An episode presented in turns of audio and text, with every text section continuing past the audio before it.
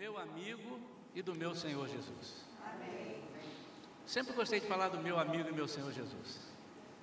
Porque ele pode ser seu senhor, seu dono, como o dono dos escravos, e você pode não se considerar amigo seu, mas ele é meu amigo, meu Senhor. Amém? Nós estamos felizes mais um domingo. É, hoje tudo indica que nós continuaremos assim, voltamos aos nossos horários. Domingo passado foi às 18 horas, porque quando foi marcado e feito as divulgações, nós ainda não tínhamos algumas coisas é, deliberadas, né? Então não sabíamos o que ia acontecer. Falei, vamos marcar 18 horas. A gente não sabe se vai estar tudo fechado, as ruas desertas. Aí alguém da diretoria sugeriu que nós fizéssemos para acabar mais cedo, porque é uma hora e meia, cerca de uma hora e meia, né? E, mas hoje resolvemos voltar ao normal. O nosso culto de noite será às 19 horas. Por enquanto, irmãos, guardem isso. Por enquanto, o culto de manhã e o de noite serão iguais, em termos de pregação, não em termos de presença de Deus. Deus estará de manhã, estará de noite, agirá de manhã, agirá de noite, às vezes agirá mais de noite do que de manhã, ou de manhã mais do que de noite, segundo o seu querer, o querer dele. Amém? Por que, que eu estou dizendo isso? Porque quando nós voltarmos ao normal, os irmãos sabem que a Shalom tem um culto diferente, de manhã da de noite. A pregação é outra, a, a, finalidade é outra, ela é mais doutrinária de manhã, mais para dentro da igreja, é, edificação, crescimento, ensinamento, e à noite ela é mais, mais é, geral, global, evangelística, também para dentro da igreja. Mas enquanto nós não podemos reunir a turma toda, então, nós, não cabe todos aqui, se bem que nós temos ali fora algumas cadeiras. É, então, nós precisamos que os irmãos entendam isso. E sempre que alguém te perguntar, ah, então agora voltou assim, então agora é um culto só. Não, não. Neste momento. Somente neste momento. Tá bem? Ok. É, eu estou trazendo uma palavra de Deus para as nossas vidas hoje, que há muito tempo eu quero pregar, Aliás, Deus me começou a me incomodar sobre isso quando nós estávamos ainda no sistema online. E eu falei assim, não, eu quero pregar essa, essa mensagem presencialmente. Eu quero olhar no, nos olhos dos irmãos, eu quero que os irmãos. E guardei, e o Senhor tem colocado no meu coração que esse assunto sobre o casamento do Cordeiro, o casamento da igreja, a noiva de Cristo, nós somos, nós vamos fazer um estudo mais profundo sobre isto, porque eles têm muitos detalhes que nós não vamos poder fazer aqui numa mensagem de 20 minutos, meia hora. Mas hoje eu quero que os irmãos prestem atenção em alguns desses detalhes que certamente no estudo nós repetiremos o que falamos aqui hoje. E muitas coisas que nós não entendíamos, até eu não. É, mas isso ali é assim porque é assim, é porque a Bíblia diz que é assim. E eu vi pregar que é assim. Mas por que, que é assim? Há coisas que nós precisamos saber o propósito. Né? Então, eu quero ler um versículo da palavra de Deus, que está no último livro da Bíblia. Esse é um dos livros mais fáceis de achar. O outro livro mais fácil é o primeiro, é o Gênesis. Amém ou não? Apocalipse, capítulo 19. Esse capítulo fala sobre o júbilo no céu, sobre a alegria, não é verdade? E o versículo que eu vou ler é o 7, versículo 7. Apocalipse 19, versículo 7. Diz assim: Alegremos-nos exultemos e demos glória a Ele, a Ele com E maiúsculo, ao nosso Deus, porque chegou a hora das bodas do Cordeiro e sua noiva já está preparada. Mesmo com máscara aí, meu irmão, eu queria que nós repetíssemos este versículo, todos nós lêssemos, na sua versão, ou então, aqui está na versão que eu estou lendo, no telão. Vamos ler no 3, 1, 2, 3 alegremos-nos, exultemos e demos glória a Ele, porque chegou a hora das bodas do Cordeiro e sua noiva já está preparada. Amém? Vamos falar com Deus. Pai querido, Tu és um Deus poderoso, Tu és um Deus amoroso, um Deus misericordioso. Ai de nós se não fosse a Tua misericórdia. E a Tua palavra diz que ela se renova a cada manhã. Senhor, nós te agradecemos por estarmos aqui, para podermos falar de um assunto tão importante, depois celebrarmos a ceia do Senhor, neste primeiro domingo. Obrigado pela tua igreja, obrigado pelos irmãos que puderam estar aqui. Peço por aqueles que ainda não podem estar num culto presencial, que o Senhor conceda que em breve todos nós juntos estejamos aqui. Mas enquanto isso, Senhor, fala conosco através da, da internet, fala conosco, Senhor, através de todos os mecanismos que tivermos para trazer a tua palavra. Que haja, Senhor, entendimento nesta manhã, que haja entendimento nesta noite, que haja entendimento nesse dia, para que a tua palavra não volte vazia. Ao contrário, que ela encontre guarida, terreno fértil no nosso coração, em nome de Jesus. Amém. Graças a Deus. Amém. Queridos, vocês já devem ter visto, devem ter observado, por que, que a Bíblia fala tanto de casamento. E eu vou fazer algumas revelações aqui, que são revelações perfeitamente comprovadas e comprováveis, para quem quiser buscar. E nós vamos começar, é, talvez, principalmente para aqueles crentes recém-convertidos, que nunca tiveram uma oportunidade é, de pensar sobre isto também para aqueles que já são salvos e são, seguem a Cristo há um tempo, mas nunca pararam para fazer por que isto, por que isto, por que isso. Ué. Para entender o plano de Deus para as nossas vidas, para você entender o que, você está fazendo aqui e para onde você vai e como você vai, você precisa entender sobre os rituais de um casamento judeu daquele tempo. Alguns de hoje até continuam fazendo alguma coisa, mas já modernizaram demais. Ninguém consegue entender a Bíblia perfeitamente, principalmente o Novo Testamento, se não entender que Deus preparou tudo através do casamento. Paulo fala em Efésios, no capítulo 5, não precisem abrir, os irmãos conhecem esse texto é, famoso sobre a família, marido, mulher, tal, filhos. Ele fala sobre a relação de Cristo e a igreja, assim como o marido e a mulher. Oportunamente nós vamos falar sobre o casamento, nosso casamento, você com ela, eu com ela, como isso precisa estar alinhado com Cristo e a igreja.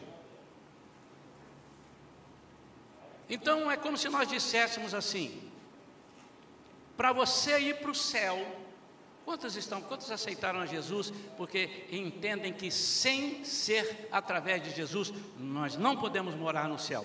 Quem entende isso? Todos entendemos. Não basta você ser bonzinho. Não basta você pegar sua riqueza e distribuir e acabar com a pobreza no mundo. Não basta. Para você morar no céu tem que ser através do sangue de Jesus. Amém? Mas eu queria que você entendesse que isso é um plano de Deus já na cabeça dele há muito tempo, ou seja, desde antes da fundação, que ele disse assim: para morar comigo tem que casar comigo. Então é como se eu dissesse assim: para nós morarmos no céu, nós temos que ser casados com Jesus. Estão entendendo ou não? Precisa haver esse casamento. Pastor, o senhor está dizendo que o casamento e a salvação tem alguma coisa? Não, não tem. Estão intimamente ligados. A salvação da sua vida e o casamento, e eu estou falando do casamento do cordeiro aqui agora, estão intimamente ligados. Pastor, o senhor me perdoa, é, deixa eu fazer uma observação? Faça, querido. Mas lá nos primórdios, lá no início da Bíblia, matava-se um animal e dizia o seguinte: a pessoa é, leva para o sacerdote o animal, mata o animal manda espargir o, o, o, o sangue dele no, no altar, e aquilo ali é a substituição, ou seja, a sombra, perdão, substituição vem depois, é a sombra do que aconteceria com Jesus morrendo. Está errado isso, então nós não vamos para o céu porque nós. Não, não está errado. É porque a Bíblia diz, e nós vamos demonstrar aqui agora, que a morte do animal e o sangue derramado no altar estão intimamente ligados com perdão e salvação para que se consuma o casamento. Então eu queria que os irmãos abrissem em Efésios, capítulo 5. Vamos ler os versículos 27 perdão, 25 a 27. Efésios 5, versículos 25 a 27. Quem está falando aqui? Quem está falando aqui é o apóstolo Paulo. Quem está falando é Deus, através do apóstolo Paulo. A Bíblia foi escrita por quem? Por Deus. Não pelas suas próprias mãos, mas pelas mãos daqueles que ele indicou e falou e revelou. Então, quem está falando aqui é o próprio Deus através do apóstolo Paulo. Outra coisa que os irmãos vão observar: quanta coisa de casamento tem na Bíblia. Na pior das hipóteses, alguns pensam assim: não, é porque Deus gosta muito da, da família, Ele quer um, um casamento perfeito. Sim, é, é, é certo, é perfeito. Mas não é somente por isso, é o, é o contrário, não. É, a, a o início de tudo está no coração dele, no casamento que ele preparou para o filho dele. Então o versículo 25 diz assim: Maridos, cada um de vós amai a vossa esposa, assim como Cristo amou a sua igreja e sacrificou-se por ela. Esse sacrificou-se por ela, irmãos, não quer dizer assim, ai, meu Deus, eu tolerei a igreja, fiz um sacrifício. Hoje a gente tem de ah, rapaz, eu cheguei aqui no centro de Niterói, mas eu fiz um sacrifício para chegar aqui.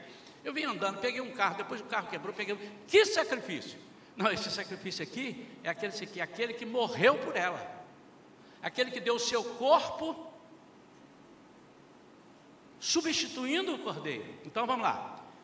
Assim como Cristo amou a sua igreja e sacrificou-se por ela. Olha o versículo 26 a fim de santificá-la, tendo-a purificado com o lavar da água por meio da palavra, para apresentá-la a si mesmo como igreja gloriosa, sem mancha, nem ruga ou qualquer outra imperfeição, mas santa e inculpável. Então, o casamento com Jesus, disse: Eu quero casar com uma noiva que eu vou prepará-la, eu vou escolher uma noiva, e essa noiva precisa ser apresentada a mim na hora das bodas, do casamento, e ela precisa, é, eu quero que ela seja gloriosa, ou seja, que as pessoas olhem para ela e a admirem, e que ela seja sem mancha, sem ruga, sem qualquer imperfeição, santa e inculpável. Como é que você consegue isso? Você consegue isso pelo perdão dos pecados. Para você ser uma pessoa santa e inculpável, o Senhor precisa purificar os seus pecados. Então, uma coisa tem ligação com a outra, uma coisa tem a ver com a outra. Deus, quando projetou lá no início, Ele projetou sabendo assim: para casar com meu filho, não pode ser qualquer pessoa. Aí você vai dizer assim, pastor, mas lá no livro do profeta Oséias, Deus falou para Oséias casar com uma prostituta. Não sei quantos conhecem isso, mas é só você abrir Oséias, os capítulos 1 a capítulo 3, ele diz isso. Por quê? Porque era uma figura dizendo que Israel se prostituiu com outros deuses, com outras doutrinas, e Deus mesmo assim amou Israel e ele disse: Oséias, você vai casar com a prostituta, porque eu quero que seja parecido. É como se ele estivesse dizendo: Eu quero que o povo entenda que isso foi que Israel fez comigo, e nem por isso eu vou deixar de amar Israel.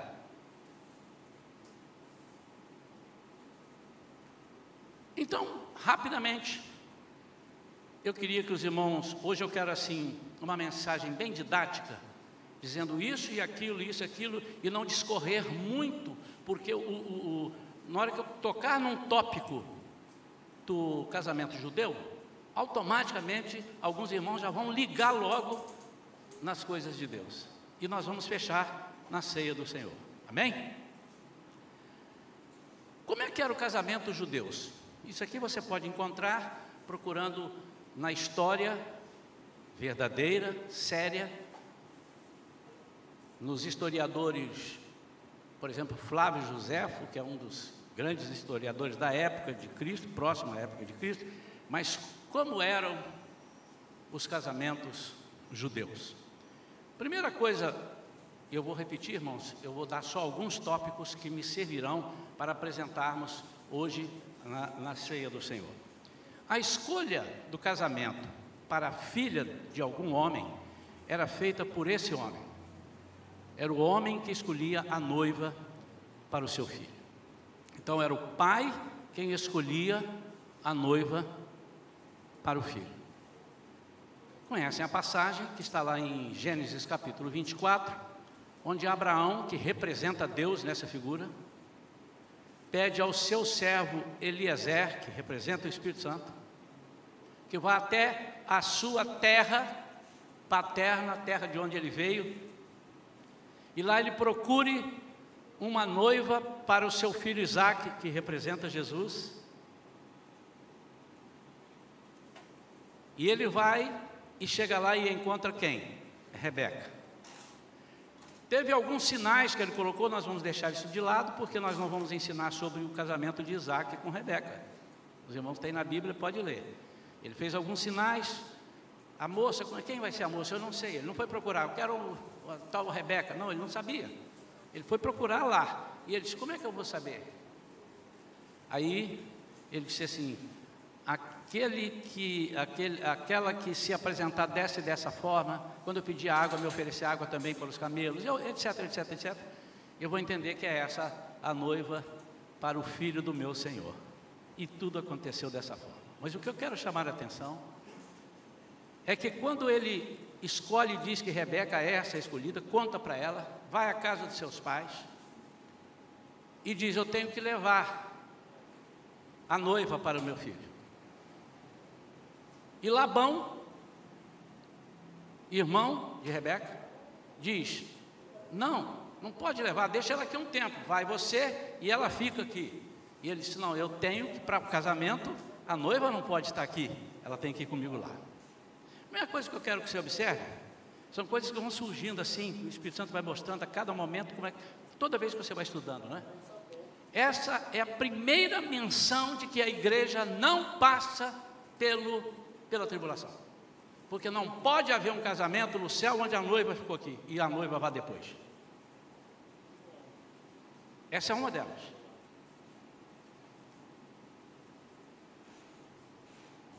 A Bíblia diz em João 15,16: Não fostes vós, Jesus dizendo, que me escolheste, eu vos escolhi. Primeiro, mas você também pode me escolher. Quando já ouvimos algumas vezes as pessoas dizerem assim: ah, a pessoa diz, você quer aceitar Jesus? Ah, Jesus não é mercadoria de, de feira, é, fim de feira, você quer aceitar Jesus. Você vai entender que é aceitar. Por quê? Uma das regras do casamento judeu é que, apesar do pai escolher a moça, a moça não era forçada a aceitar. E nas coisas de Deus, ninguém é forçado a aceitar a Jesus. Ele convida quem quiser vir após mim. E nesse texto de Gênesis 24 vai acontecer esse momento, onde os pais dizem assim: Não, pergunta a Rebeca: Você quer ir? Você quer ir para casar? Você quer? Você quer aceitar Jesus como se fosse? E Rebeca disse assim: Eu quero. Então não podia ser forçado. Havia a possibilidade da noiva dizer: Eu não quero. Mas ela precisaria aceitar. Quando se aceitava, quando a moça dizia aceitava, o pai dizia para o noivo, o noivo já estava sabendo, que ele havia que pagar um preço e não era barato, porque segundo a história deles, essa moça deu muito custo para crescer e ficar até ali. Então não podia ser levado assim, tinha que restituir no mínimo o custo que ela deu. Isso estou falando de um casamento judeu. E não era coisa barata, e dependendo lá, se a minha filha era muito bonita, eu vou pedir o dobro. Você vai vender um carro, se seu carro é sambado, você vende por um preço. Mas se ele é zerado, bonito, assim que parece que nunca ninguém usou, você pede outro preço. Isso, isso é colocação minha, tá, irmãos? Nenhum pai queria entregar sua filha por qualquer preço. E a Bíblia diz que Jesus pagou um alto preço para que nós casássemos com Ele, ou seja, para que nós fôssemos salvos. E esse preço foi tão alto que Ele pagou com a vida. Ninguém, a Bíblia diz que ninguém tinha condição de pagar o preço que Jesus pagou. E esse preço que Jesus pagou, preste atenção, meus irmãos, nas, nas sutilezas, nas entrelinhas da Bíblia. Quando o pai dizia assim: tem que me restaurar, tem que me restituir. Eu não sei se eu posso andar hoje, porque quando eu estava gravando aqui só para só vocês, sem a, sem a igreja, o Beto falou, pastor, o senhor não sai daqui não, porque tem uma câmera lá, o senhor sai de ver, o senhor fica fora. Posso gravar, né, Beto? Ao vivo é assim, viu, irmãos? E a coisa, só um testemunho aqui, irmãos, terrível é gravar e dizendo assim, não olhe para a cadeira, porque não tem ninguém. Mas eu estou acostumado a olhar para os irmãos, e era terrível, eu tinha que olhar lá para a câmera, só para aquela câmera ali, e eu dou graças a Deus pela vida de vocês aqui hoje, que é muito ruim pregar para ninguém assim, que a gente não tem o feedback, né, dos olhares, né? Então, ele diz, você tem que pagar o preço dessa noiva, para restaurar, para substituir para colocar no lugar aquilo que eu gastei, aquilo que foi gasto com ela enquanto ela esteve aqui. O que Jesus fez por nós é o seguinte: o tempo que você viveu aqui, o tempo que você está vivendo aqui antes de aceitá-lo, ele vai restaurar, ou seja, para que você não perca nada e que ninguém perca nada daquilo que você viveu, ele vai salvar a sua vida íntegra e integralmente. Mas esse presente, ele era dado com uma finalidade. Ah, perdão, eu falei do preço, o presente eu vou falar agora. Quando, antes do presente, é que são tantos detalhes e eu quero tirar só alguns, antes de dar esse presente, ele pagava esse preço. E aí agora a noiva precisaria aceitar. O que, que era feito? Era pego um cálice de vinho e era entregue para a noiva e para o noivo, para o pai da noiva. E se a noiva não bebesse, ela estava dizendo que não queria o casamento. Mas, no momento que ela dissesse que ela bebesse o cálice, ela estava assumindo um compromisso de nunca mais desistir daquele casamento. Só que quando acontecia isso, eles ficavam noivos, o noivo tinha que ir embora para a casa do seu pai. E ficaria de um a dois anos sem ver a noiva e a noiva sem ver o noivo. E para que ela não esquecesse dele, ele deixava um presente para ela. E esse presente era para toda vez ele olhasse para o presente, ele contemplasse esse presente lá da noiva do judeu, ela lembrasse do noivo. Ah, e ele pediu: faça isso sempre. Faça isso sempre. Os irmãos já estão lá na frente, não estão? Faça isso sempre, para você não esquecer de mim, porque eu vou voltar para te buscar. Qual foi o presente que Jesus deixou para a sua noiva aqui na terra? O Espírito Santo. E a Bíblia diz que ele nos lembrará de tudo, ele nos lembrará de todas as coisas. E ele então vai para a casa do Pai, e a Bíblia diz que ele disse assim: Na casa do meu pai há muitas moradas, e agora eu vou preparar o lugar. Preparar o lugar, eu vou preparar o lugar do noivo. O noivo judeu ia para a casa do seu pai, e ali ele ia construir uma suíte nupcial, onde eles passariam sete dias fechados, sem ninguém. A igreja estará com Cristo nas bodas do Cordeiro por sete anos, enquanto sete anos são esses da tribulação. Mais um exemplo, irmãos. de que nós não passaremos a tribulação aqui na terra, nem início, nem meio, nem fim. Nós subiremos, estaremos trancafiados com Jesus. Só Jesus e a igreja. Então, nessa suíte nupcial, só o noivo e a noiva ficavam. E ela tinha que ter mantimento, comida para o tempo todo, sete dias deles ali. Eles não podiam sair para comer, não podiam sair para fazer nada.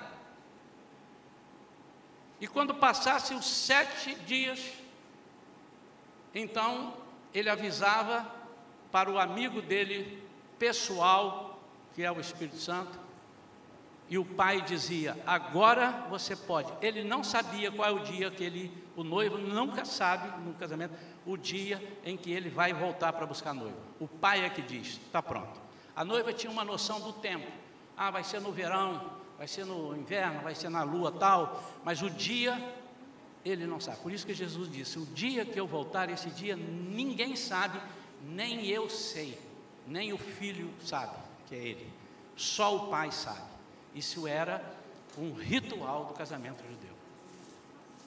E quando ele voltasse, ele voltava para raptar a noiva. O arrebatamento, a tradução certa é o rapto. E ele chegava normalmente na noite. E para que ela, ela tinha que estar todo o tempo preparada, nesses dois anos, se fosse dois anos, ela tinha que estar, imagine, o vestido de noiva tinha que estar ali, ela não tinha que estar vestida de noiva. Mas o vestido de noiva tinha que estar pronto. Ela tinha que estar ali com a maquiagem dela, se ela fosse fazer maquiagem. Ela tinha que fazer com isso assim. Mas ela não podia dormir com aquilo. E o, o ritual dizia que diz que eles é, isso acontecia normalmente meia-noite. Ela podia estar dormindo com um rolinho na cabeça. Né? Então por isso vinham os amigos, os amigos dele e tinha as amigas dela. As amigas dela tinham uma lamparina porque era escuro e tinha que iluminar para que o noivo pudesse chegar. Os irmãos estão lembrando das dez virgens. E o noivo, ele tinha os amigos e alguém tinha que tocar uma buzina para ela saber: meu noivo está chegando. Era uma buzina que ela sabia. A Bíblia diz que quando o Senhor Jesus voltar para nos buscar, haverá uma trombeta. Só a noiva vai escutar, só a noiva vai entender. Mas ele entrava para pegar, obviamente, o pai acordou, pastor, tocou a buzina. Acordava para ver se o noivo que veio buscar é o noivo ou é um ladrão. É o noivo mesmo ou é alguém que se fez de noivo? E o pai zela por isso. Aí ele via que era, ele liberava a filha. E eles agora iam, é, eles agora iam para bodas. Amém? Estão lá na bodas. Passado a bodas, casado, agora ela estava casada. E agora Jesus, agora o noivo ia apresentar. Aí, irmãos, é que muita gente faz confusão. Tem as bodas do cordeiro e a ceia das bodas do cordeiro. As bodas do cordeiro é só a noiva e o noivo na câmara é, nupcial. As bodas, o casamento. Esse casamento só a igreja estará com Cristo. E havia a ceia das bodas, eu futuramente vou ensinar sobre isso, segundo a palavra. Essa ceia das bodas será para os convidados que são também do reino e que não estavam nas bodas e muito certo de estar no início do milênio, onde ele desce com a noiva, porque ele saía dali da câmara nupcial e apresentava para os convidados, os amigos, os parentes e tudo, a sua noiva, e todos viam que ela era uma noiva digna de ser exaltada, porque ela se casou pura, ela se casou santa. Depois nós vamos é, discorrer muito nisso aí, que é maravilhoso sobre isso. Mas tem uma coisa interessante. Quando ele volta para casar com a noiva, ele pega um outro cálice. E ao pegar o cálice, ele pega um outro vinho e diz: Aquele foi o vinho do noivado, esse é o vinho do casamento. E alguns até hoje têm isso: o noivo quebrava com o pé direito a taça, como se estivesse quebrando a vida passada para assumir uma vida nova. Ambos. Agora você deixa de ser a noiva só, eu deixo de ser o noivo, lá do casamento judeu, e nós dois seremos uma só carne. Para que isso seja assim, nós vamos quebrar aquela taça que nos fez apenas um compromisso. A Bíblia tem algumas parábolas sobre casamento. Jesus disse: normalmente ele chama para o casamento, todo mundo se compromete, e no dia das bodas, ele diz: está nas bodas. Algum diz: eu, eu tenho um carro para vender, eu tenho um cavalo para arrumar, eu tenho um. Aí Jesus faz o quê? Ele diz: traz aqueles que não estavam na lista, mas que eu vou restaurá-los. Foi aí que a igreja entrou, quando os judeus não quis. Outro estudo depois, tá, irmãos?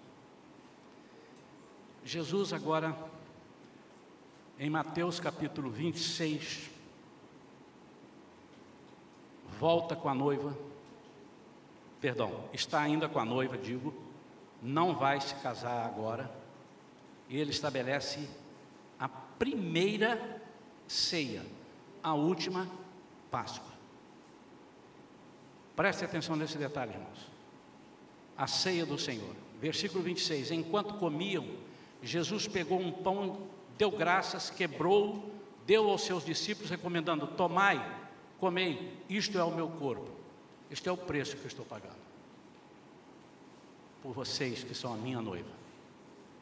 Essa noiva ali era uma noiva de 12 pessoas. Depois ela vai aumentar e na subida do Espírito Santo, quando ele deixa o presente, na subida de Jesus, quando ele deixa o presente que vai descer logo depois, a igreja já era 120 pessoas. Amém? Em seguida tomou o cálice, deu graças e o entregou aos seus discípulos, proclamando: Bebei dele todos, pois isto é o meu sangue da aliança, derramado em benefício de muito, para remissão de pecados. O que é que o que, que Jesus disse que queria? O que, que em Efésios diz que Jesus ia fazer? Ele ia pegar para si uma noiva inculpável, sem mácula, sem mancha. Essa noiva do judeu lá dos primórdios, quando, quando o noivo ficava noivo dela, ela não podia sair de casa sem o véu. Porque ao sair com o véu, a intenção é que todas as pessoas vissem-na e dissesse assim: Eu não posso ir lá apresentar uma proposta de casamento, porque ela já está noiva. Quando Jesus subiu, ele deixou o Espírito Santo e deixou a palavra. E disse: Se vocês ficarem dentro dessa palavra, todas as pessoas vão olhar para vocês e vão ver, pelas suas atitudes, pelo seu modo de agir, pelo seu modo de falar, pelo seu modo de andar, pelo seu modo de se portar, que você é rigorosamente servo de Deus ou serva de Deus e ele não vai te fazer uma outra proposta. Ele pode até tentar, mas não vai acontecer, porque você já está comprometido com Cristo, que é o seu noivo. Quantos estão entendendo isso, irmãos? E ele agora então diz: Pois isto é o meu sangue da aliança derramado em benefício de muitos para a remissão dos pecados. E vos afirmo que de agora em diante, muita gente já leu esse versículo e não entende, né? Não mais tomarei deste fruto da videira até aquele dia em que beberei o novo vinho convosco. Nota, irmãos, que nesse dia aí, está o dia com D minúsculo. A outra situação que fala do grande dia com D maiúsculo é o dia da ira do Senhor, é o dia da vingança do Senhor, é o dia dele vencer o inimigo. Esse dia não, esse dia é o dia do casamento. Até vos afirmo que de agora em diante não mais tomarei deste fruto da videira até aquele dia em que beberei de novo vinho convosco, aonde? No reino do meu Pai, no casamento. Irmãos, quando nós estamos tomando a ceia do Senhor, nós estamos aceitando que somos a noiva de Cristo e que vamos ser fiéis a Ele até que Ele volte. E quando ele voltar, ele beberá. Ele disse aqui, Jesus: Esta é a última Páscoa, a primeira ceia, só vou tomar agora e nunca mais eu vou beber. E nem você vai beber para esse fim. Mas vai fazer isso sempre em memória de mim, quando ele diz para a igreja. O presente Espírito Santo vai te lembrar que você tem esse compromisso. E quando você vê a ceia, você se lembra de quê? Da morte do Senhor, até que ele venha. Em 1 Coríntios capítulo 11, a partir do versículo 23, o apóstolo Paulo diz: Recebi do Senhor, e ali ele dá todos os esclarecimentos sobre a ceia, e ele disse: Que, você fa vocês façam isso até fazer isto em memória de mim. Então, enquanto nós estivermos participando da ceia, nós vamos lembrar: o meu noivo, como é que ele era? Ele era assim, puxa, ele tinha o cabelo assim. Isso é o noivo judeu. Ah, eu não posso, como ele foi amável, como ele falou comigo, tô, puxa vida. E o, que, e o que, que a noiva deve falar? Tomara que ele demore muito, muito, que ele fique por lá. Tomara que ele nunca mais, sei lá, dez anos, que isso aqui está muito bom sem ele. É isso que a noiva será que falava? Não, disse que a noiva ficava ansiosa. E ouvia um negócio, ela, não é ele, e tal. E Jesus disse: Ficai atentos, porque o dia e a hora ninguém sabe, só o Pai, e eu vou chegar. Então, como é que nós temos que participar da ceia? Primeiro, lembrando o presente que Ele nos deu, o Espírito Santo, para nos ensinar todas as coisas e fazer-nos lembrar dele. E a ceia, olhando para ela, nós vamos ver como se fosse um presente palpável, lembrando da morte dele. O que, que a morte dele significa? Pagou o presente, o preço que ele pagou para os pais, é o preço de vida que ele deu para nós. Eu queria fazer assim, deixa eu ler o versículo, deixa eu fazer o versículo, versículo 20, 1 Coríntios. É interessante porque muitos irmãos não sabem de cabeça. Coloca aí, Marcelo, por favor, 1 Coríntios, capítulo 11. Eu vou só ler os versículos 23 a 27, que é interessante isso também.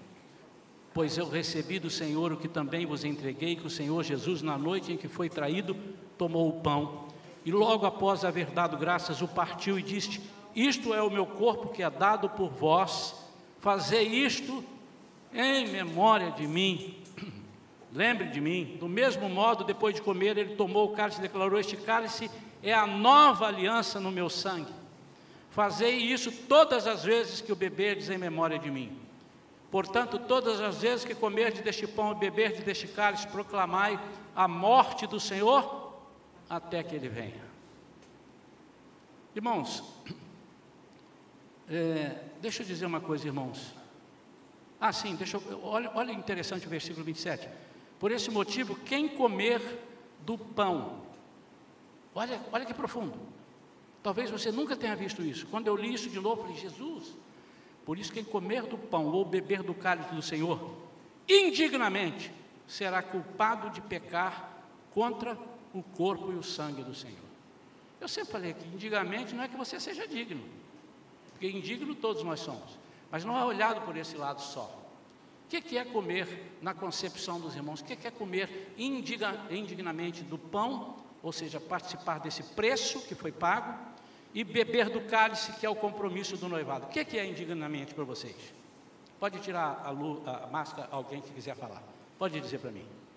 O que, é que você acha que é indignamente? Está dizendo que é não fazer parte do corpo, mas o que é, que é isso?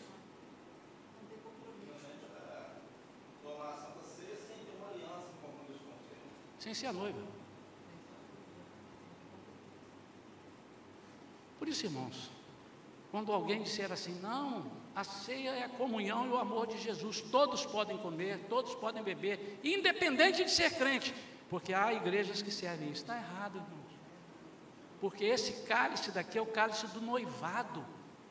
Todas as vezes que nós estamos vindo aqui, nós estamos renovando o nosso noivado. E se você não é noivo de Cristo, você está tomando indignamente. Agora eu vou colocar uma coisa para os irmãos que sempre me inculcou há muito tempo. E eu falava assim: por que, que Jesus vai começar o ministério dele não curando um enfermo? Porque no Antigo Testamento alguns já tinham curado, Eliseu, Elias. Por que, que ele não ressuscitou uma pessoa? Ressuscitou, já tinha ressuscitado. Eliseu também, Elias. Por que, que ele começa numa festa de casamento? Ah, é porque a família é tudo para Deus. Por que, que a família é tudo para Deus? Porque ele estava começando ali o ministério dizendo: Eu vim para ser noivo de vocês. E o que é que acontece no meio do casamento ou na parte do casamento? O que é que acontece nesse casamento de Caná, da Galé? O que é que acontece, irmãos? Acaba o vinho. Significa quebrou o antigo vinho. E agora ele vai entrar no casamento e dizer assim: agora eu vou entrar com o meu vinho, o vinho da minha aliança. Não para aquele casamento, mas ele está dando um recado: estou chegando. Para quê? Para apresentar o vinho novo da aliança. E a Bíblia diz que este vinho era melhor do que o anterior, porque o anterior não era ruim, mas era só um vinho do noivado. E agora eles estavam repetindo aquele, disse: não, não, não, não, esse vinho tem que acabar, vocês precisam conhecer o novo vinho. E quando Jesus voltar, ele vai beber conosco lá no céu, na câmara nupcial, durante os sete anos que a igreja estiver com ele e que a tribulação estiver rolando aqui na terra, ele vai beber esse vinho. Então, esse casamento, por isso, irmãos, que o primeiro milagre de Jesus e o início do ministério dele começou nas bodas de casamento. Você pode dizer, pastor, isso é interpretação sua. Procure outra razão. Será que ele começou ali só para dizer que a família é muito importante? Sim, claro que a família é muito importante. Quando nós estudarmos sobre o casamento em todos os itens, do judeu e o nosso, eh, perdão, de Cristo e o nosso, nós vamos entender que é muito importante. Mas foi para dizer, é uma mensagem profética. Profética. Eu vou dar agora um novo vinho. Esquece aquele. Aquele era outro. Esse que eu dou para vocês é o novo. Para nos prepararmos para a ceia, eu preciso de fazer a pergunta que eu sempre faço, mas vou fazer agora com um novo enunciado. E toda a igreja aqui vai entender. Você é noiva de Cristo? Então, coma e beba. Você não é ainda? Então aceite o noivo. Se você não aceitar, você não deve beber, porque senão você vai fazer isso indignamente. Pastor, então, tudo aquilo que o senhor fez todos os domingos, ajoelhe, peça perdão, porque você não pode vir para cá? Lógico que não caiu, isso continua, nós vamos fazer agora. Por quê, pastor? Porque todo aquele que se aproxima de Deus precisa ser santo. E antes, como não havia essa possibilidade, matava o animal e jogava o pecado todo para o animal. Mas quando Jesus veio, ele tomou sobre si os nossos pecados e fez da igreja uma igreja pura, santa e inculpável. Você acha que Jesus quererá ter uma noiva culpada, uma noiva que não seja gloriosa, uma noiva que não seja santa? Então, o nosso compromisso com Cristo, como noiva de Cristo, é que nós primeiro, alegremos o coração dele. Segundo, lembremos dele todo o tempo, através da ceia. A ceia, irmãos, não quer dizer que ela tem que ser é, todo, todo mês. Alguns irmãos que talvez não poderão vir hoje participar da ceia, não vai para o inferno, porque você também não pode idolatrar a ceia. Os irmãos percebem que o que fez do compromisso não foi apenas o cálice, o cálice foi arrematar o compromisso que a Rebeca disse: eu aceito ir. Então, quando a noiva aceita, isso é mais importante do que o ato. Estava conversando com a irmãzinha, ela está aqui, que ela estava preocupada nessa pandemia. Puxa vida, eu não fui batizada ainda, né? e se eu morrer? E se Jesus voltar? Você está salva. Porque o batismo simboliza a morte. Mas para que você não precise morrer, você simboliza que morreu mergulhando e levanta. Mas se morrer. Então, quando as pessoas dizem o ladrão da cruz não foi batizado, não é o certo dizer isso. Dizer, o ladrão da cruz foi batizado com a morte, que é o original. Quantos entendem isso, irmãos? Pastor, então não precisa batizar? Eu não disse isso, irmão. Eu disse que você precisa viver e mostrar para o mundo que o preço foi pago. Se você não participar da ceia, porque não pôde vir aqui, os irmãos, naturalmente estou me dirigindo aos irmãos que estão em casa, que de repente não tem condição mesmo de vir, você não irá para o inferno por causa disso. Se você passar um ou dois meses por conta disso, não, o Senhor conhece o teu coração, sabe que você é noiva. Você já tomou algumas vezes, você só vai renovar, eles fazer isso sempre, lembra, sempre, sempre.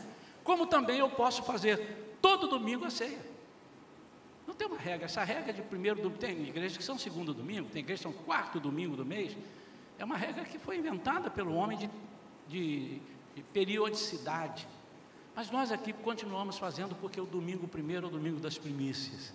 E nós queremos, nas primícias, dizer assim: primeiramente a minha vida está contigo, depois o que sobrar da minha vida eu faço as outras coisas. Vamos ajoelhar, irmãos. Vamos ajoelhar. Vamos orar ao Senhor. Vamos pedir a Ele que nos perdoe de todas as maldições que estão sobre eh, jogadas por nós ou através de nós, tudo aquilo que nós fizemos de errado e que essa semana, por exemplo, se magoamos alguém, se fizemos, cometemos algum pecado, você precisa ser apresentada a Ele inculpável, para não se tornar uma noiva falsa. Entregue-se para o Senhor aí.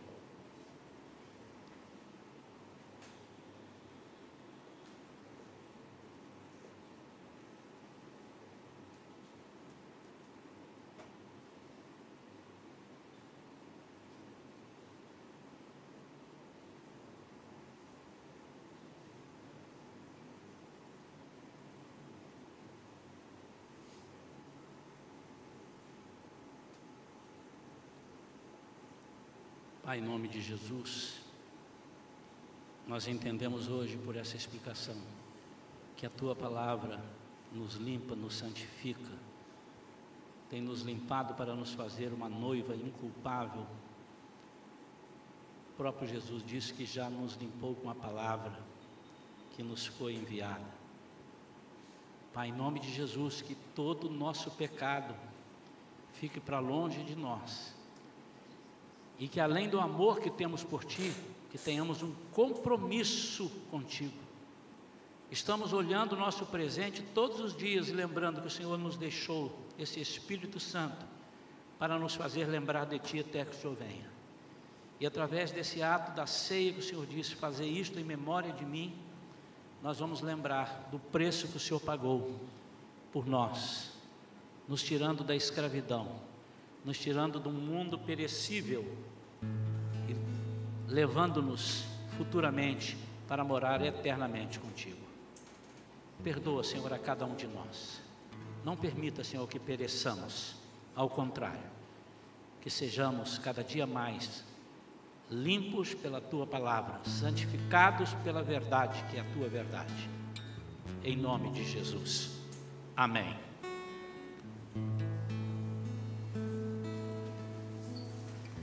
Irmãos, nós vamos participar da ceia. Eu vou pedir a pastora Vera para vou pedir a pastora Vera para consagrar os elementos e daqui a pouco vou dar uma explicação aos irmãos. Nós estamos mudando aqui um pouco os nossos cálices.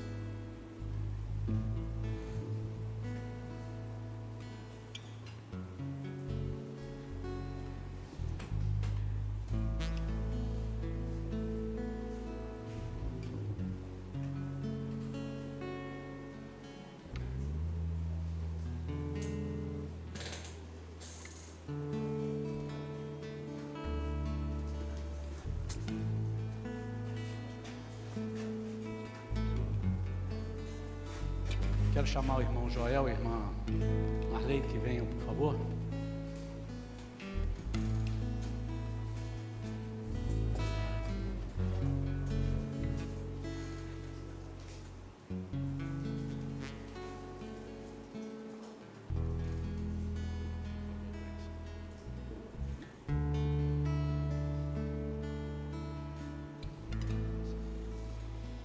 Senhor, Quanta felicidade nós temos, Pai, de estarmos aqui diante da tua mesa, entendendo cada dia mais, Senhor, o significado, Senhor, dessa ceia. Queremos, Senhor, te pedir perdão pelos nossos pecados, queremos te autorizar, Pai, que o teu Espírito Santo mexa totalmente em nós, santificando a nossa vida dia após dia. Nesse momento, Senhor, nós abençoamos essa mesa, Senhor. Te pedimos a tua bênção, Pai, sobre cada é, elemento aqui na mesa. O pão, que significa, Senhor, representa o teu corpo, e o suco de uva, que representa o teu sangue, ali na cruz. Essa aliança, Senhor, esse sacrifício, essa morte sobre a vida de cada um de nós que te aceitamos como Senhor e Salvador. Nós queremos te agradecer por esse momento tão santo, Senhor, por esse momento tão nosso, Deus, da tua igreja, Pai. Queremos te agradecer no nome santo e poderoso do nosso Senhor Jesus Cristo. Amém. Amém. Irmãos, o irmão Joel, fique de frente para a igreja que eu quero apresentar primeiro a igreja. Nós estamos agora servindo o nosso cálice com o pão já agregado aqui. Esse ainda é porque eu não achei do outro. Nós vamos ter o outro que nós vamos comprar, está em falta, onde tem uma tampinha também que tapa aqui. Quando você tirar ali, tire com cuidado, ela está encaixada aqui. Mas de repente alguma ficou um pouco mal encaixada, e nós, ao puxarmos, ela pode. Se ela deixar o copinho no, lá e vier só tudo bem, pior é quando ela vier e no alto ela descolar e cair. Então, quando você pegar, pegue firme aqui, tá bem? Você tem o pão e tem o cálice no mesmo, no mesmo copo, né? No mesmo. E você vai pegar, vai levar. No momento do pão você vai comer. E quando passarmos o momento do cálice, que nós ministrarmos daqui, você vai poder trocar com as pessoas. Eu vou esperar que vocês troquem, caso seja do coração de vocês. Não troque por trocar, eu sempre digo isso. Não faz assim, ó. Mas diga uma palavra, Deus te abençoe. Eu tenho comunhão contigo, minha irmã. Vem, alguma coisa. Jesus morreu por nós, isso aqui, ó. E se você tem uma mágoa, você diz, me perdoa, ou eu te perdoo. Amém? Amém. Os irmãos, nesse momento, é o único momento que podem tirar a máscara para comer. Vocês não vão conseguir comer sem a, com a máscara, não é verdade? Mas esperem um momento de nós, para ficar o mínimo tempo possível sem a máscara. Tá bem, queridos? Vamos fazer isso? Os irmãos vêm por esse lado aqui, pode voltar ou pela lateral ou pela outra lateral. Isso. Amém. Tá bem? Os irmãos foram todos higienizados aqui, o irmão Joel e a irmã Marley, Marley, embora não vão tocar em nada, mas aí, eles vão pegar? Ah, eles mudaram e não me falaram, tá, irmãos? Então, ó, os, exatamente, esqueci desse detalhe. Como os irmãos estão vindo para aqui, eu não sei se está devidamente higienizado, para você pegar aqui próximo do outro pão, eles vão pegar o cálice e vão te entregar. Desculpem, eles mudaram ali para o bem e eu não sabia, tá bem? Tem que passar algo na mão primeiro de vocês, tá bem? Podem vir.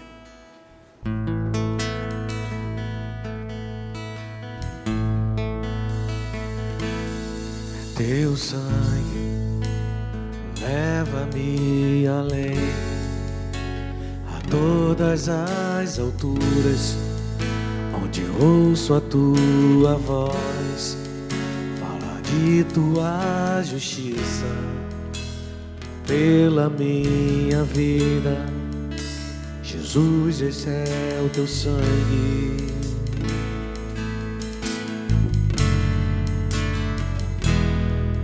Tua cruz mostra a tua graça, fala do amor do Pai que prepara para nós um caminho para Ele, onde eu posso me achegar somente pelo sangue.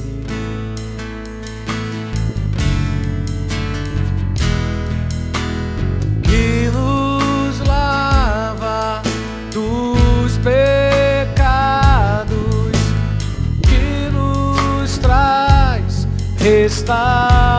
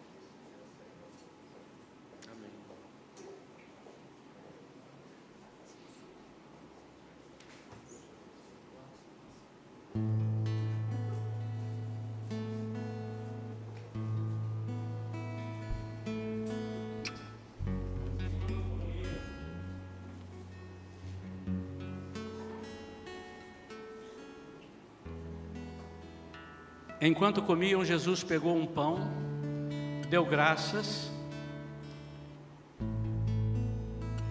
deu aos seus discípulos e recomendou: Este é o meu corpo, tomai e comei. Vamos comer, agora conhecendo verdadeiramente o propósito do preço que Ele pagou por nós.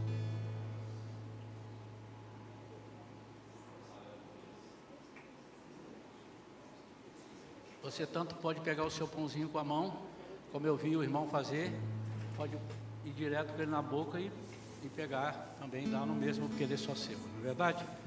Eu só não sei agora, se bem que nós vamos trocar e vamos tirar a tampa, né? É.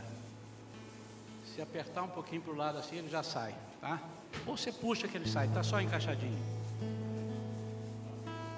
Em seguida tomou um cálice, deu graças e o entregou aos seus discípulos, proclamando: Bebei dele todos vós, pois isto é o meu sangue da aliança derramado em benefício de muitos para a remissão de pecados. E vos afirmo que de agora em diante não mais tomarei deste fruto da videira, até aquele dia em que eu beberei o um novo vinho convosco no reino do meu Pai. Aleluia!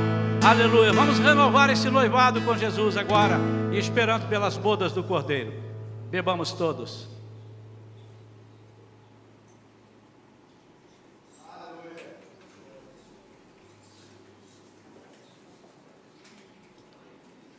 Aleluia. Ele vai ser totalmente depositado. Esses cálices não são reutilizados eles serão descartados, viu, irmãos? Mas só para não ficar aí no banco, os irmãos estão colhendo, são jogados fora e depois a gente, os do mês que vem, são novos. Eu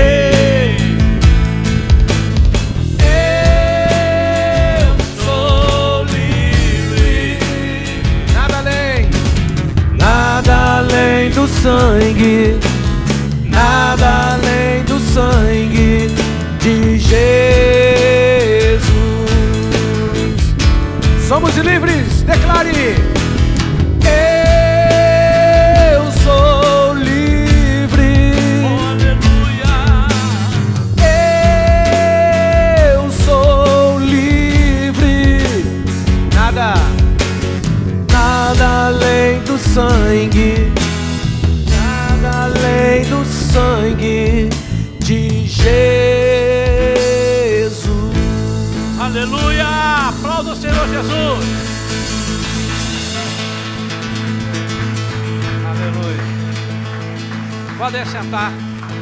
Estamos terminando daqui a pouquinho. Quantos estão felizes por estarem aqui hoje?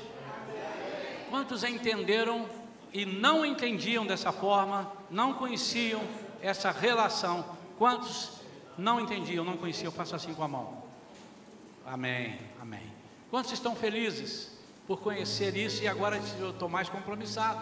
Se eu sou noivo, se eu sou noiva de Cristo, eu não posso flertar com as coisas que não são de Cristo.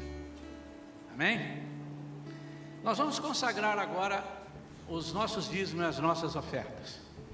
Eu louvo a Deus pela vida dos irmãos, nós mantivemos os nossos compromissos em dia, os irmãos, alguns com um pouco mais de dificuldade, outros foram abençoados duas vezes mais, que o negócio dele é, foi mais usado na pandemia, enfim, o Senhor sabe todas as coisas. O fato é que o salmista Davi disse, e isso vale até hoje: fui moço e hoje sou velho.